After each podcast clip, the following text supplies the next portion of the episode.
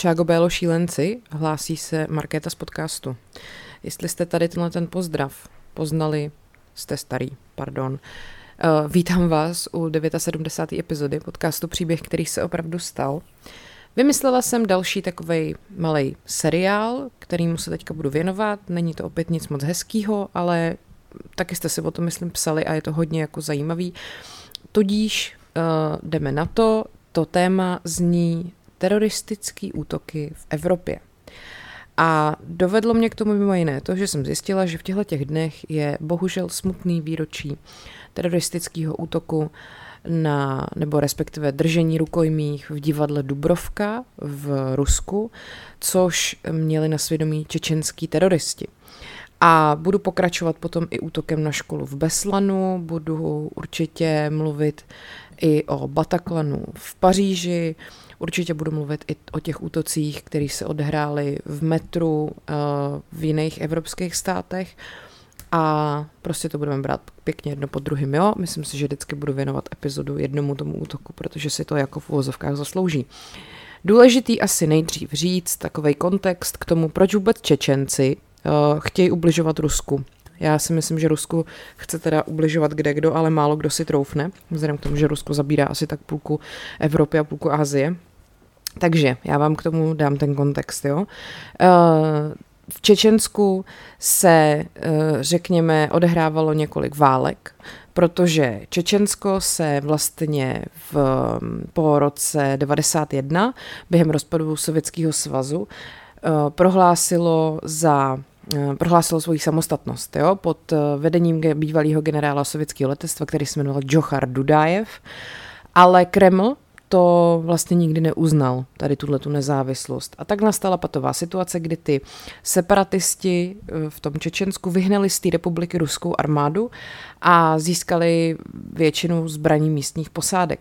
No ale Moskva, ta se samozřejmě snažila podporovat opozici proti tomu Dudájevovi, ale neměla jakoby dost sil k tomu, aby ho svrhli a ruský prezident tehdejší Boris Jelcin potom koncem roku 94 nařídil armádě, aby Čečensko vojensky obsadila. Jo, to je takový ten ruský styl prostě vyjednávání. Prostě sem přijdem, celý vám to obsadíme a teď je to naše a poserte se. Zažili jsme to konec konců taky. No, pokud eh, vlastně on počítal s tím, že eh, to bude taková malá válka, která mu zvýší popularitu, jenomže to se teda opravdu nestalo, jo. Ehm, v, tý, v tom Čečensku jako takovým vládne patriarchální společnost, ehm, taková ta kultura cti, a ten Dudájev tehdy nemohl ustoupit. Přišel by o svoji čest, nikdo by ho už nebral vážně. Když uh, Rusové intervenovali, Čečenci také neměli na vybranou kvůli své výchově i díky kolektivní paměti o válečných deportacích. Spousta lidí se zapojila do hnutí odporu, i když ty separatisty třeba neměli rádi, ani neměli rádi toho Dudájeva. Prostě to byla otázka nějaký cti národní. Jo? I když třeba věděli, že tu válku nevyhrajou, prostě šlo o tu sebeúctu, k tomu říká jeden uh, znalec toho prostředí, odborník na Kavkaz z Pražský fakulty sociálních věd Univerzity Karlovy, který se jmenuje Emil Aslan a uvedl to v rozhovoru pro deník aktuálně CZ. No a v polovině prosince potom 94 teda ten Jelcin, jak jsem říkala, nařídil armádě obnovit ústavní pořádek v Čečensku. A, takže po novém roce přišel útok na Grozny a ta ruská armáda teda utrpěla těžké ztráty, ale do konce léta pak ovládla celou tu republiku. A ty separatisti rozpoutali samozřejmě partizánskou válku, to poškozovalo image toho Borise Jelcina. Pak znova ty separatisti se nějak jako zedmuli a obsadili ten Grozny zpátky. Ruská armáda jim nedokázala vzdorovat a Moskva se z Čečenska stáhla. Ty ztráty ruské armády eh, dosahovaly asi pěti tisíc padlých a separatistů padlo asi čtyři tisíce a zahynulo asi 50 tisíc civilistů. Jo. Tahle ta první čečenská válka byla teda velmi krutá. Ty ruské jednotky se dopouštily řady jako strašných věcí, což eh, samozřejmě sloužilo jako motivace pro bojovníky s obou stran. Uh, tenhle ten pan Aslan uh, k tomu třeba říká, jo, že se o tom bavil s jedním bývalým čečenským bojovníkem, takovým tím horalem. Ptal jsem se ho, proč bojovali. Říkal, že kvůli islámu, že bránili svou vlast, což je povinnost každého Čečence. To mi opakoval první dvě setkání a na třetím se rozbrečel. Zabili mu sestru a nejspíš ji předtím znásilnili. Jako obraný mechanismus opakoval fráze o islámu a národu. Vzpomíná tenhle ten pan politolog na takový docela jako drsný moment. Nicméně, jak jsem říkala, ty Čečenci vlastně tehdy oproti všem očekáváním zvítězili. A to ruský veřejný mínění navíc bylo velmi proti té válce. A ten prezident Jelcin, pokud vůbec si myslel, že by ho někdo mohl jako v tom Rusku znovu zvolit, tak tu válku prostě musel zastavit, protože mu to prostě na popularitě nepřidávalo. Takže, jak jsem říkala, ta válka skončila, Rusko se stáhlo a byl tam vlastně v Čečensku zvolený nový prezident, který ho uznávala i ta Moskva. Ten Dudájev padnul a náčelníkem generálního štábu separatistů se stal Aslan Mašadov, Maschadov, já nevím, jak se to čte, pardon. Uh, jenomže tohle to bohužel jako nepřineslo žádný happy end, řekněme, jo? protože v té zemi se hodně rozvíjela kriminalita a chaos. Uh, to Čečensko nemělo jako kulturu toho státu, jo. Oni prostě se v roce 91 vyhlásili, jako že jsou samostatní, ale tam prostě to nemělo žádný pevný základy. Takže oni v roce 96 měli pocit, že porazili Rusko a že jsou jako páni světa, takže prezident jim byl celkem jako jedno a vlastně si tam ty lidi dělali, co chtěli. Um, neuznávali toho nového prezidenta. No a do toho měli úplně zničený hospodářství a ta společnost se tam ještě navíc rozdělila na velmi jako uh, sekulární takový nacionalisty, vedli je nějaký džihadisti, jo, který vedl takový vlivný polní velitel Šamil Basájev, a takže tam prostě zase uh, pro změnu byl takový zárodek jako uh, té občanské války. No a pak přišla druhá čečenská válka. To bylo v roce 99, právě tady ten Šamil Basájev zautočil na Dagestán a uh, došlo i k nějakým výbuchům na jihu Ruska a v Moskvě, který právě tyhle ty čečenský separatisti měli na svědomí a ruské jednotky opět do toho Čečenska vstoupily, že jo? protože prostě tak museli se jako v úzovkách bránit. No a tentokrát už některý ty povstalci v tom Čečensku přešli na stranu Kremlu a začali jim pomáhat. A potom v březnu 2000 už ta ruská armáda kontrolovala celý území. No a potom právě jako důsledek tady těchto těch jako věcí, které se tam děly v tom Čečensku, tak se staly ty teroristické útoky, což byl právě ten uh, na školu v Beslanu, kde vlastně skupina útočníků obsadila základní školu. A pak to byl právě i útok v divadle Dubrovka, a ten útok v tom divadle Dubrovka, o tom chci dneska mluvit. A uh, myslím si, že teď se asi rovnou na to vrhnu a už nebudu tady vykládat, jak to v, v Čečně a v Rusku je dál, protože myslím si, že tohle byl ten důležitý uh, kontext, který jsem vám k tomu chtěla dát. No a teď teda Moskevský divadlo, který uh, se teda jmenuje Dubrovka, uh, bylo v roce 2002, 23. října, obsazený 40 až 50 ozbrojenýma čečenskými teroristama. Uh, vlastně celkově tam vzniklo v té této jakoby akci 850 rukojmích a skončilo to smrtí nejméně 170 lidí. Uh, ty účastníci tady toho jak jsem říkala, se přihlásili k právě k islamistickému separatistickému hnutí v tom Čečensku. No a samozřejmě, že požadovali, aby se ty ruský vojska z toho Čečenska stáhly, aby byla ukončena ta druhá čečenská válka, o které jsem tu mluvila. No a vzhledem k uspořádání uh, toho divadla se ty, by se ty teoreticky ty speciální jednotky, které by to jako zachránily, musely probojovat 30 metrů dlouhou chodbou a postoupit po dobře chráněném schodišti, než by se dostali do sálu, kde byly ty rukojmí držený. Navíc útočníci měli k dispozici spoustu výbušnin, nejsilnější se nacházela uprostřed hlediště.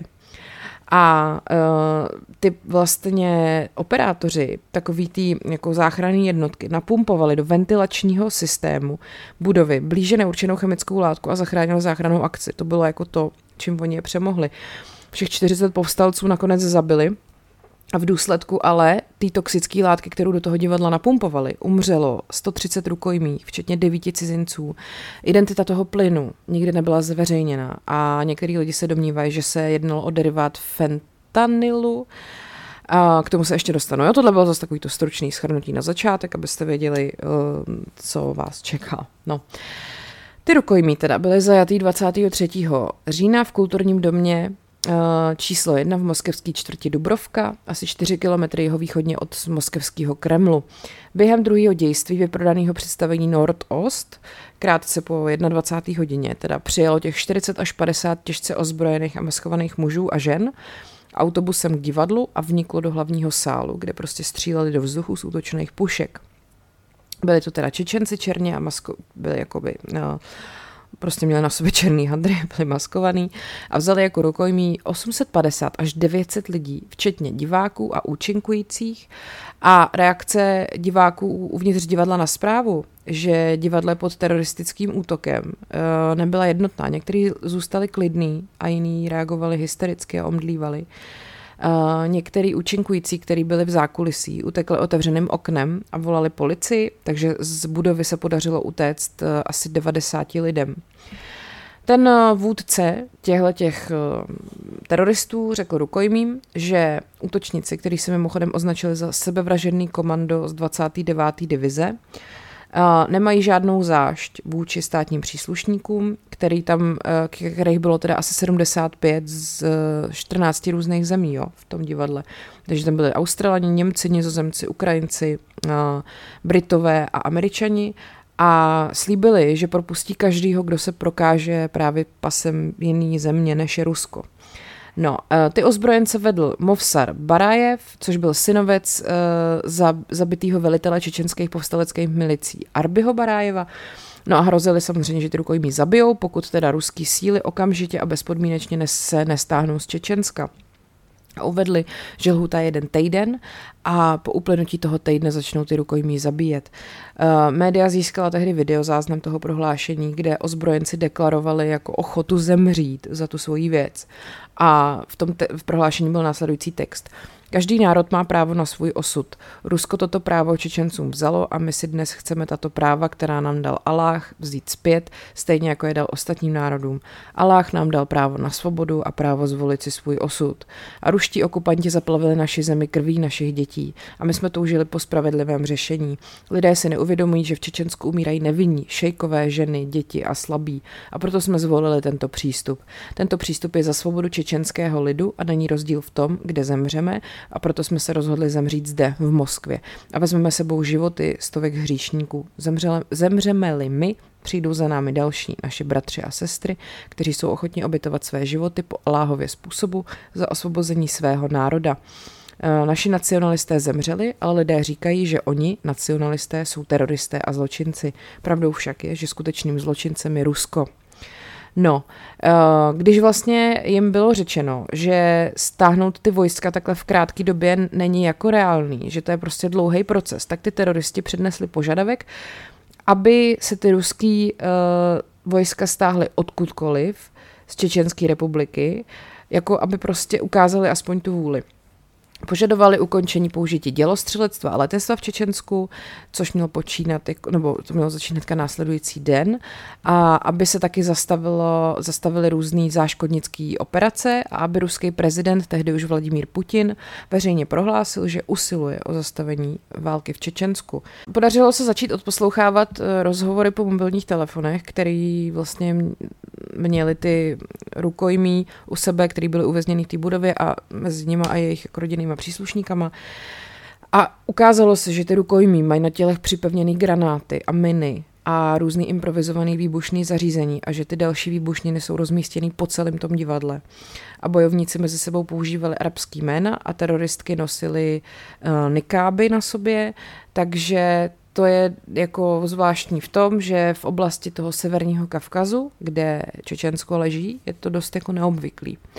No, oficiální vůdce čečenských muslimů Muftý Ahmad Hadži Šamajev právě uvedl, že nemá žádné informace o tom, kdo jsou ty útočníci a ty útoky na civilisty odsoudil. Uh, islámský vůdce Čečenska prostě tady to celý jako úplně řekl, že tohle hele není náš biznis, jo, to my za to nemůžeme. Všichni ty rukojmy byly teda držený v sále a orchestřiště sloužilo jako toaleta.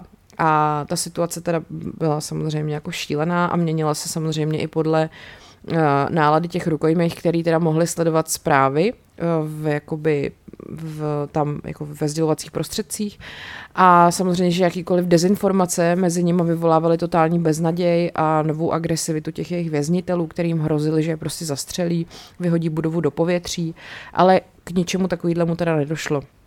Nechávali je i jako telefonovat a jedna rukojmí použila svůj mobilní telefon, aby prosila úřady, aby nevtrhli do sálu. Uh, zatímco vlastně budovu obkličovaly ty kamiony policistů a vojáků s obrněnýma vozidlama, jo. takže prostě ta situace tam musela být jako příšerná. Toho 23. října, teda ten první den, uh, Po vpádu oni propustili 150 až 200 lidí, což byly děti, těhotné ženy, muslimové a pak právě i ty cizinci a pak různí lidi, kteří vyžadovali nějaké lékařské ošetření. Eh, dvěma ženám se podařilo uprchnout a teroristi prohlásili, že jsou připravení zabít 10 rukojmí ze kterýhokoliv uh, takhle, jakože jsou připravení zabít prostě 10 rukojmích, uh, pokud zasáhnou bezpečnostní složky. Tak, v půl druhý ráno vstoupila do divadla 26-letá civilistka Olga Romanová, která jednala na vlastní pěst a sama překonala policejní kordon. Vešla do divadla a začala rukojmí vyzývat, aby se postavili svým věznitelům.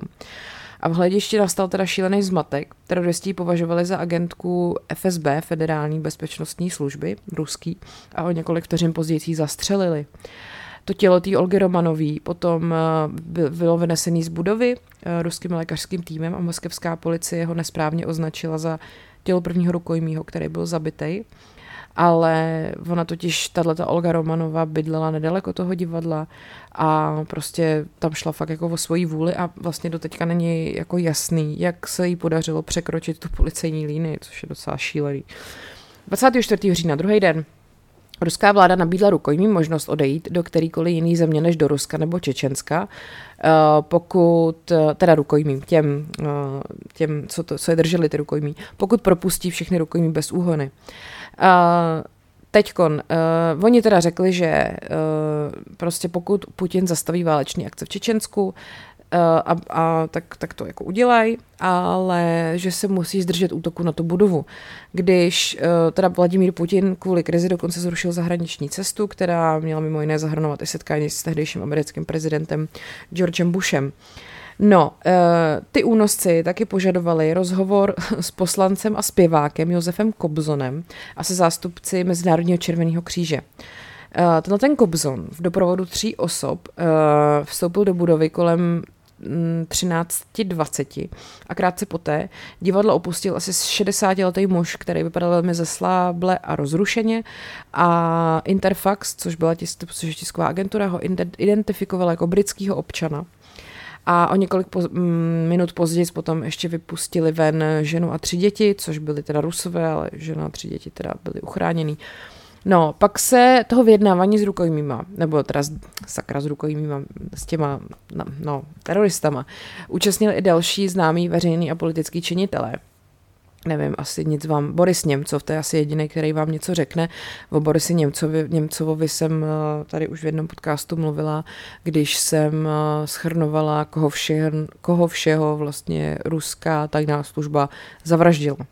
No, uh, ochotu působit jako prostředník při vyjednávání taky dokonce oznámil ex-prezident Sovětského svazu, nebo prezident, hm, šéf, generální tajemník UVKSČ Michail Gorbačov, nebo ne UVKSČ, no prostě sovětského, sovětský komunistický strany. Víte, jak to myslím, že už se známe nějakou dobu, tak víte, jak to myslím. No, uh, tyhle ty uh, teroristi taky požadovali, aby do divadla přijeli zástupci toho Mezinárodního červeného kříže a lékařů bez hranic, aby vedli to jednání. Um, tak, pak tady třeba plukovník FSB, Konstantin Vasiljev, se pokusil vstoupit na nádvoří toho divadla, ale když se přiblížil k té budově, tak byl postřelený. To je debil. No, uh, potom teda toho 24. října ty teroristi osvobodili celkem 39 rukojmích, ale prostřednictvím jednoho z nich teda zopakovali tu svoji hrozbu, že ty své zajace začnou střílet, pokud Rusko jejich požadavky nebude brát vážně.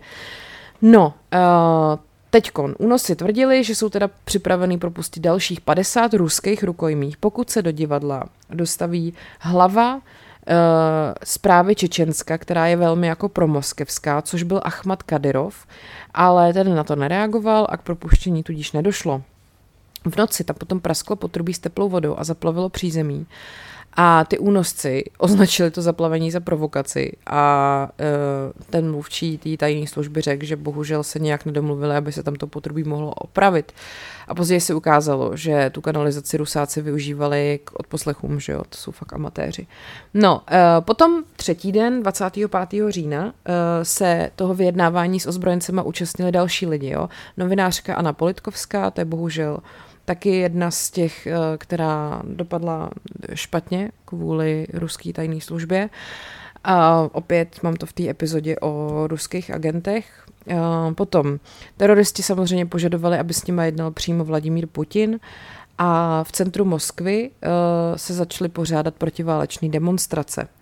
Rukojmí potom souhlasili, Ježíš Maria, teroristi souhlasili s propuštěním 75 zahraničních občanů za přítomnosti jako diplomatických zástupců těch států.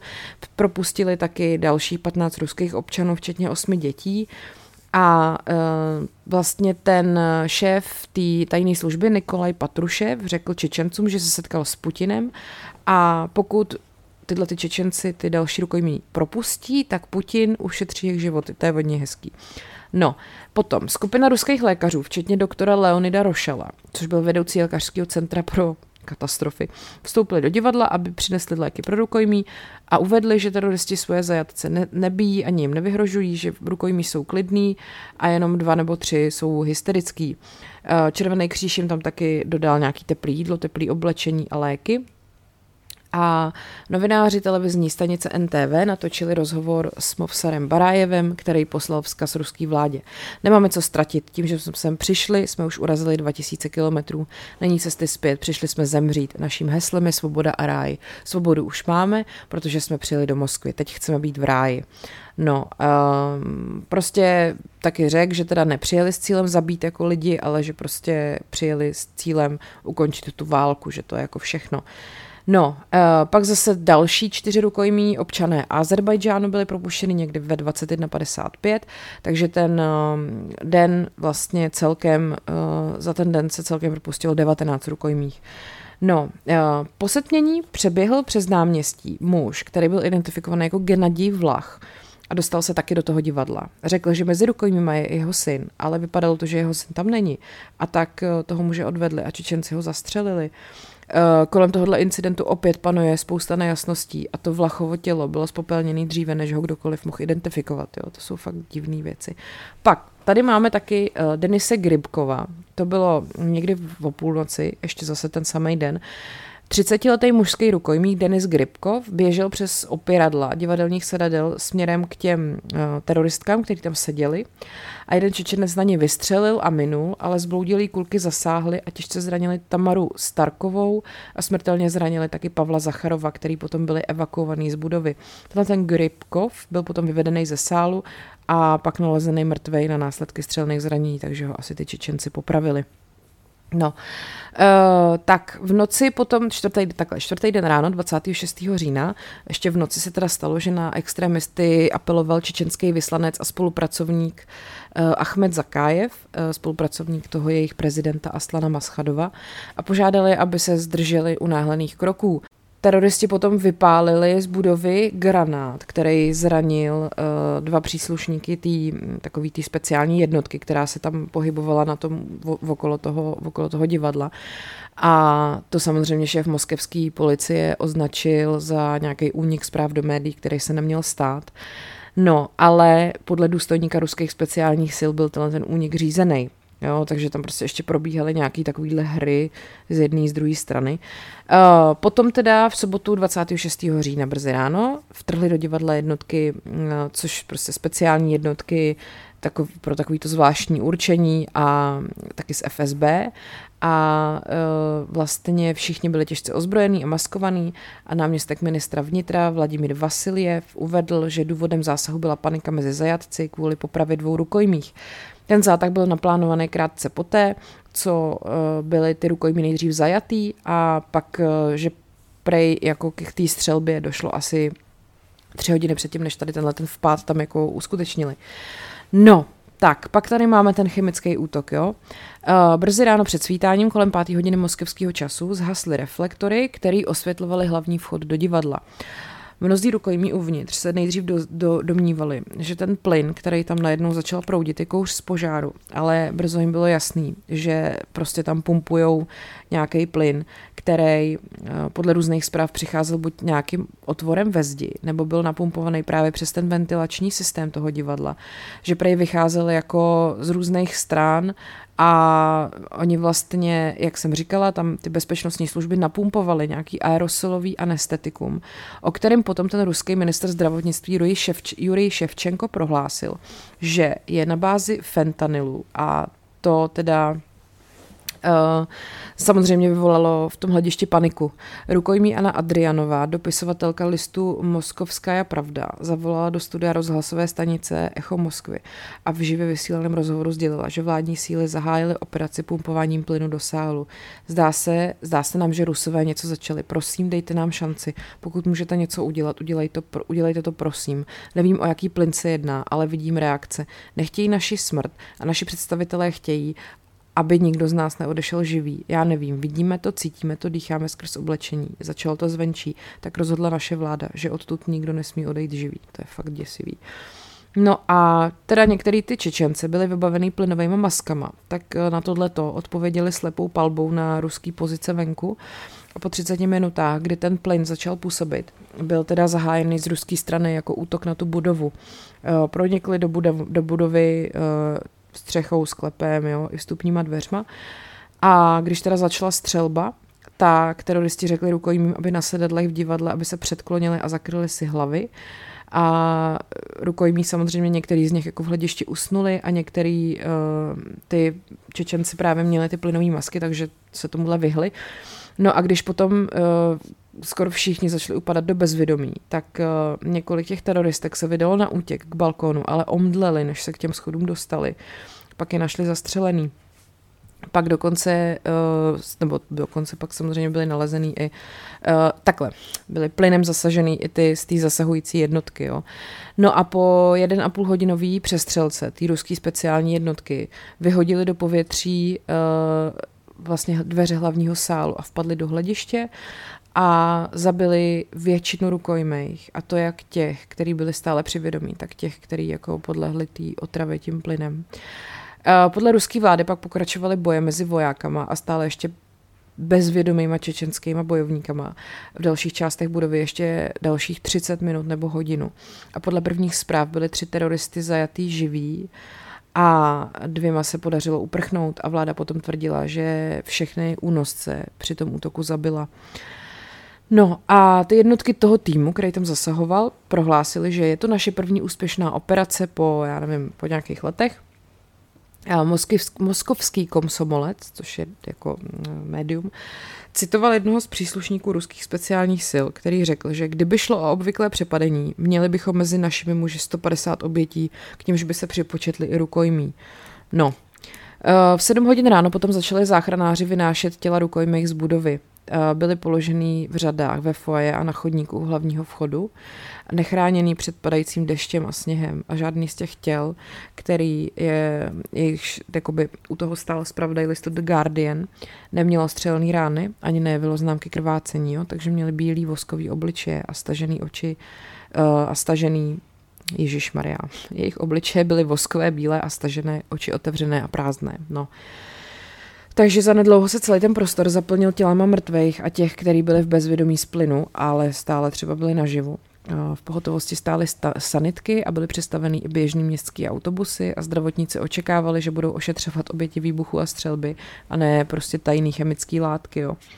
Ale pokud by použitou látkou skutečně byl derivát toho fentanylu nebo tady těchto těch, eh, já tomu nerozumím, jo, opioidní, no prostě něco, co vám oblbne ty op- opioidní receptory, Uh, tak uh, by potom nějaký ten, um, jak se tomu říká, antidotum prostě uh, těchto těch receptorů by tohleto působení té chemické látky potlačil, že jo.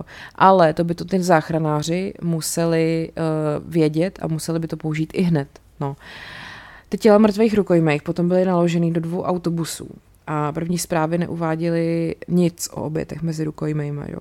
Zástupci krizového štábu se vydali do uh, vysokoškolské auly, kde čekali příbuzný těch rukojmích a sdělili jim, že mezi rukojmími nejsou žádné oběti na životech. A první oficiální zpráva o těch umrtích mezi rukojmími přišla až kolem 9. ráno a navzdory úmrtí pěti dětí, které už byly nahlášeny od toho zdravotnického personálu, tak oficiální prohlášení tvrdilo, že tam žádné děti nejsou. No, potom v jednu hodinu odpoledne ten ministr vnitra na tiskové konferenci ohlásil, že teda definitivní počet je 67 mrtvých rukojmích, který, který podle něj zabili Čečenci. Opět řekl, že tam nejsou žádní děti ani cizinci. A v nemocnicích, kde, kam ty oběti převezly, byly rozmístěny ozbrojený stráže a lékařům bylo nařízeno, aby nepropouštěli žádného z pacientů z divadla pro případ, že by se mezi rukojmími skrývali ozbrojenci. Teď ty rodinní příslušníci těch rukojmích samozřejmě propadly panice, protože vláda odmítala zveřejnit jakýkoliv informace o tom, kam ty jejich blízký převezla. Jo. A dokonce ani o tom, jestli jsou ty jejich příbuzní ještě vůbec živí. Oficiální počet mrtvých se zvýšil na 90, najednou tam už bylo 25 dětí, ale vlastně se tvrdilo, že furt ten, že, že za to jako Rusko nemůže, protože poslední útok vyprovokovali ty teroristé tím, že ty svoje zajatce popravili. Uh, potom se ten oficiální počet mrtvých zvýšil na 118. Uh, nikdo ne- nedokázal nebo nechtěl upřesnit, co přesně je zabilo. A k 28. říjnu potom eh, z těch 646 rukojmích, který zůstali hospitalizovaný, bylo 150 na jednoce intenzivní péče a 45 v kritickém stavu. Jo. 73 rukojmím, včetně šesti nezletilých, nebyla poskytnuta žádná lékařská pomoc. Bylo tam i několik uh, Čečenců a je možný, že některý právě z nich třeba nebyli ošetřený kvůli tomu, že měli čečenský jméno. Uh, peníze a cenosti, které patřily těm obětem, tak zmizely. Oficiální zprávy uváděly, že cenosti ukradl nějaký důstojník FSB, který potom zahynul při autonehodě, což je velmi jako pochybný. A ruský úřady zpočátku tvrdili, že k žádný, že prostě v důsledku otravy nikdo neumřel a hovořili o zdravotních problémech, které se zhoršily v důsledku třídenního utrpení s velmi malým množstvím jídla a vody a, a tak dále. No a odhadovaný počet obětí se značně liší, protože spoustu rukojmích zůstalo nezvěstných a nebylo zahrnuto do oficiálního seznamu. Některé odhady uvádějí víc než 200 mrtvých civilistů, přičemž na jednom seznamu je 204 men, anebo dokonce 300, včetně lidí, kteří zemřeli během roku eh, na komplikace, které byly způsobeny tím jedovatým plynem. Uh, některý bývalí rukojmí a jejich příbuzný nebo příbuzný těch obětí tvrdí, že počet mrtvých v důsledku použití chemické látky je utajovaný a podle oficiálních čísel zemřelo během uh, toho té akce nebo v následujících dnech 40 teroristů a 130 rukojmích. Jo. No, Doktor, doktor Andrej Selcovský, což je předseda Moskevského zdravotnického výboru, oznámil, že všichni rukojmí zabití při zásahu až na jednoho zemřeli na následky otravou neznámým plynem, nikoliv na střelná zranění. Jako příčina smrti všech rukojmích byl uveden terorismus s tím, že zemřeli na infarkt nebo jiný fyzický potíže. Mezi mrtvými mimochodem bylo 17 členů toho, toho divadla, jakož mm, vlastně ansámblu toho divadla, včetně dvou dětských herců. Asi z jich státních příslušníků to byli tři Ukrajinci, a pak uh, Rakušáci, Arménci, Bělorusové, Kazaši, Nizozemci, Američani. Asi 700 přeživších rukojmí bylo otráveno plynem a někteří z nich utrpěli zranění vedoucí k invaliditě druhé a druhého a třetího stupně. Jo. Uh, to, to, střední, to znamená středně těžký až jako nejtěžší postižení. Během operace se plynem otrávilo také několik příslušníků ruských speciálních sil. Podle soudního svědectví profesora Voroběva, ředitel Ruského akademického bakteriologického centra, byla většina, neli všechna úmrtí způsobena udušením, když se rukojmí zhroutili na židle s hlavou zakloněnou dozadu, nebo mm, byli záchranáři převezeni a ponecháni, jakože, takže leželi na zádech. Přitom v takové poloze dochází vlastně k tomu, že se jako no, tam zapadne jazyk, že jo. No, uh, takže strašný, to je prostě úplně neuvěřitelný. Uh, jak jsem, ještě když to tady schrnu, teda komu je připisovaná ta zodpovědnost za, za ten útok, tu operaci provedla čečenská radikální militantní skupina Islámský pluk zvláštního určení, zkrátka je SPIR, a tu skupinu teda vedl ten Movsar Barájev, a vojenský velitel čečenský Šamil Basajev zveřejnil na svých internetových stránkách prohlášení, kde se přihlásil k té konečné zodpovědnosti za incident a rezignoval na všechny oficiální funkce v čečenské vládě a slíbil nový útoky. Omluvil se taky nově zvolenému čečenskému prezidentovi Aslanu Maschadovovi za to, že ho o tom zásahu neinformoval a požádal ho o odpuštění. Uh, Basájev uh, obhájil, nebo obhajoval to braní rukojmejch tím, že všem Rusům umožní na vlastní kůži poznat všechna kouzla války rozpoutané Ruskem a vrátit je tam, odkud přišla. A prohlásil, že jeho hlavním cílem bude zničit nepřítele a vynutit si a do, do, jako dosáhnout maximálních škod. A příště ti, kdo přijdou, nebudou klást žádné požadavky, nebudou brát rukojmí. No a potom vlastně během let 2003 a 2004 následovala série sebevražených atentátů, které byly zaměřeny na civilní cíle v Rusku.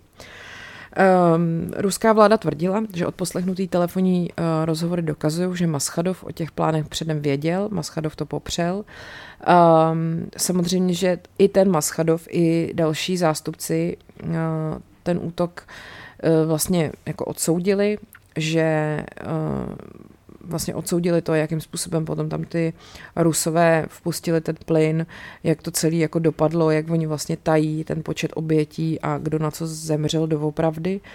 No a eh, když potom se podíváme na ty následky, tak moskevský starosta Jurij Luškov prohlásil, že operace byla provedena skvěle speciálními jednotkami a tvrdili, že krizi vlastně chtěli ukončit jednáním, ale že závěrečný útok toho tím plynem byl nutný kvůli údajnému zabití těch teroristů. Ale eh, no, prostě tak z toho vyprávění je vám asi jasný, že takhle to nebylo, že jo.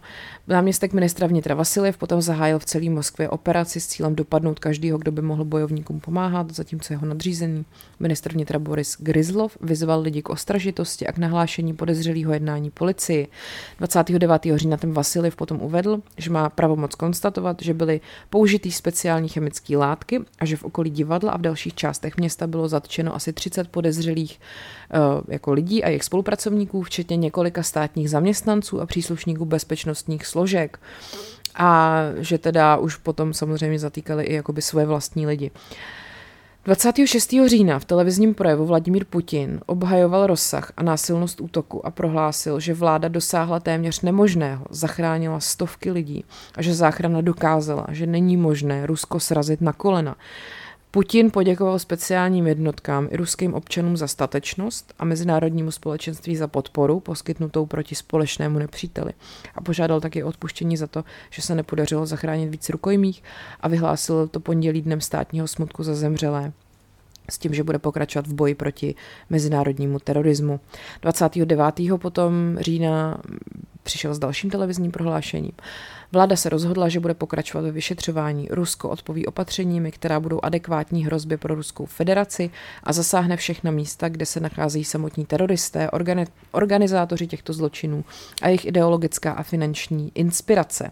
Zdůrazňuji, že bez ohledu na to, kde se nacházejí, a všeobecně se předpokládalo, že teda Putin vyhrožuje hlavně bývalý sovětský republice Gruzii a jeho komentáře v podstatě přišly ve chvíli, kdy mu telefonoval Tony Blair, tehdejší britský premiér, aby mu poblahopřál k tomu, že to obléhání skončilo. No a e, samozřejmě, že Putin byl taky nespokojený s tím, jak se o té krizi a o těch rukojmích a celý té akci, jak o tom informovala televize NTV, což, byla, což byl poslední tehdy celostátní televizní kanál, který nebyl závislý na vládě. A tak v lednu 2003 došlo k výměně vedení NTV a to mělo samozřejmě zásadní vliv na tu redakční politiku a na, na celý, jako na jejich údajnou nezávislost. No, Potom eh, vlastně útoky teda přiměly toho, tu Putinovu vládu k eh, tomu, aby se ta ruská kontrola nad tím Čečenskem utužila. Takže dva dny po té, co to tam začalo v té Dubrovce, tak oznámil, že v reakci na teroristické aktivity budou na příště přijímána blíže nespecifikovaná opatření, která budou adekvátní hrozbě a najednou se objevily zprávy o 30 zabitých bojovnících poblíž čečenského hlavního města Grozny, a ruský ministerstvo obrany uh, vlastně původně chtělo snižovat přítomnost těch vojáků tam, ale zrušilo to a těch 80 tisíc vojáků, který měli původně stáhnout, tam zůstalo. A začátkem listopadu potom ministr obrany Sergej Ivanov řekl, že ruský síly zahájily rozsáhlé operace na celém území Čečenska a e, způsobili vlastně tady díky tomuhle tomu vlastně přišla další jako uprchlická vlna. Ten prezident Maschadov, čečenský, nabídnul mírový, jakože budou prostě mírový rozhovory s Ruskem. Rusové odmítli mírový rozhovory ze stran Čečenska a Sergej Lavrov, tehdejší ministr zahraničí, tyhle ty výzvy při, přirovnal k tomu, jako kdyby Evropa vedla takový rozhovory s Usámou bin Ládinem. Počátkem listopadu Ruská duma schválila širokou škálu protiteroristických zákonů od dalekosáhlých omezení mediálního pokrytí incidentů, který souvisely s terorismem, až po tajný pohřbívání zabitých teroristů. Jeden zákonodárce třeba navrhnul zabalit mrtvoly teroristů do prasičí kůže a jiný zase navrhoval, že by je pověsili za nohy a jezdili s nima po městě. Uh, nový mediální zákon přísně omezil inform, jako to, jak moc média můžou informovat o těchto těch operacích a zakázal zveřejňovat nebo vysílat jakýkoliv prohlášení, které by nějak narušovaly ty operace. A tahle nová politika samozřejmě v Rusku vyvolala velký obavy, že Putin systematicky přibírá kontrolu nad všemi ruskými médiami, což prostě je pravda, že jo. Když se potom podíváme na oficiální vyšetřování, který moskevská prokuratura vedla tři a půl roku, tak to nepřineslo žádné informace o té plynové látce, která zabila ty rukojmí, o možném protijedu, o počtu těch rukojmích, který byli osvobozený, o počtu ozbrojenců, který se zmocnili divadla. A Uh, vlastně ty rukojmí tvrdili, že viděli víc než 50 ozbrojenců, ale podle oficiální verze jich teda bylo 40. Ani jména úředníků, který o tom útoku rozhodovali, se nikdo nikdy nedozvěděl a 1. června 2007 přišla zpráva, že oficiálně vyšetřování bylo pozastaveno, viník nebyl nalezen. Uh, Téhož měsíce potom Tatiana Karpova, spolupředsedkyně organizace bývalých rukojmích a rodin, mrtv, eh, a rodin těch mrtvých, požadovala nový vyšetřování, tvrdila, že úřady nesplnily své povinnosti, které prostě s tím souvisely. Vyjádřila nespokojení nad nedostateč, nedostatečnou lékařskou péčí o zraněný a uh, vlastně ty příbuzní těch, zemřelých vyzvali úřad generálního prokurátora Ruska, aby vyšetřil, jestli jsou teda za tu smrt těch rukojmích zodpovědní ty úředníci. V červenci 2007 příbuzný zemřelých při únosu rukojmích uh, vyzvali úřad generálního prokurátora Ruska, aby vyšetřil, zda jsou za smrt rukojmích zodpovědní vysocí úředníci. No, ale ta, to se nikdy samozřejmě nestalo. Uh, toho nezávislého vyšetřování se potom ujali různí ruský politici, i právě novinářka Alna Politkovská, která potom neskončila dobře, pak taky třeba Aleksandr Litvinenko, bývalý důstojník FSB, ale ani ten nedopadl dobře. A asi už je taky, to je jeden z důvodů, proč třeba ani Politkovská, ani Litvinenko nedopadly dobře, že? No, uh, takže v podstatě se dá říct, že tady všichni tyhle lidi, kteří se tím nějak zabývali jako by z té strany, hele, tohle se asi nestalo úplně tak, jak se to stát mělo, tak uh, skončili prostě špatně, no. No a uh, dne 8. července potom 2008 deník The Moscow Times uh, informoval, že jednání u Evropského soudu pro lidský práva bude na žádost ruských úřadů neveřejný, protože uh, prostě že teda se tam jakoby uh, nemůže zveřejnit uh, to složení toho plynu, který bylo použitý, který byl použitý. A co se týká vůbec celé té záhady, té chemické látky a té identifikace, jo, Eh, uvádělo se, že eh, ty snahy o šetření obětí byly komplikované, protože ruská vláda odmítla informovat lékaře, který ten typ jako použili, toho plynu, a látka je označována jenom jako plyná látka v těch záznamech z oficiálního vyšetřování. Jo. A Ruská federace se teda jako členský stát úmluvy o zákazu chemických zbraní zavázala, že nikdy a za žádných okolností nebude provádět činnosti, které jsou zakázané členským státům, což je právě hromadit, skladovat a používat chemické zbraně, které můžou způsobit smrt, zneschopnění nebo trvalý poškození lidí nebo zvířat. Jo. A tato umluva zavazuje vlastně všechny ty státy k tomu, že plní ty podmínky používání toxických chemických látek, no a tady to očividně prostě porušili, že jo. No a analýza zbytků drog z oděvů dvou britských rukojmích a moči třetího britského rukojmího, který, kterou provedl tým výzkumníků v britských laboratořích chemické a biologické obrany v Portendownu v anglickém hrabství Weltshire, ukázala, že byly použity dva deriváty fentanylu, ani jeden, ale z nich nebyl fentanyl nebo 3 metylfentanyl, který teda uváděl ten ruský ministr zdravotnictví. A ukázalo se, že zatímco tyhle ty nebyly tam přítomný, tak že v oděvu dalších dvou přeživších Britů byla nalezeno veterinární sedativum pro velký zvířata, který se, který se jmenuje carfentanyl a pak taky anestetikum remifentanyl a to jsou prostě uh, věci, které uh, byly teda ve skutečnosti použitý těm k tomu potlačení těch teroristů a tak dále a tak dále. No, takže to jsou prostě látky, které se používají na to, aby jste uh, uspali velký zvířata. Uh, tak, to je strašný, co?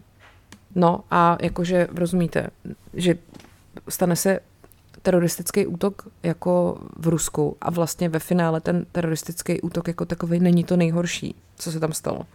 Protože když se stane teroristický útok v Rusku, tak si můžeme být všichni jistí, že to, co udělá pak Rusko, bude ještě mnohem horší. A to teda byl bohužel příběh, který se opravdu stal. A já budu příště teda pokračovat s tou školou v Beslanu, to vás varuju předem. Je to prostě škola, jo? jsou tam oběti dětský, takže kdo jste na tohle téma citlivý, což chápu, lidi většinou, co mají děti, říkají, že už potom tyhle ty věci vůbec nemůžou poslouchat ani číst, tak vás varuju předem. Možná teda to přeskočte, nevím, proč to říkám, jako sama si snižuju poslechovost, ale já jsem prostě hrozný lidumil. Tak, uh, děkuji vám za pozornost, uh, děkuji vám za vaše ohlasy, za vaše tipy na témata a za vaše zprávy a sledujte podcast Příběhy, Instagram nebo můj Instagram paní Královna a mějte se hezky, ať váš život příběh, který se opravdu stal.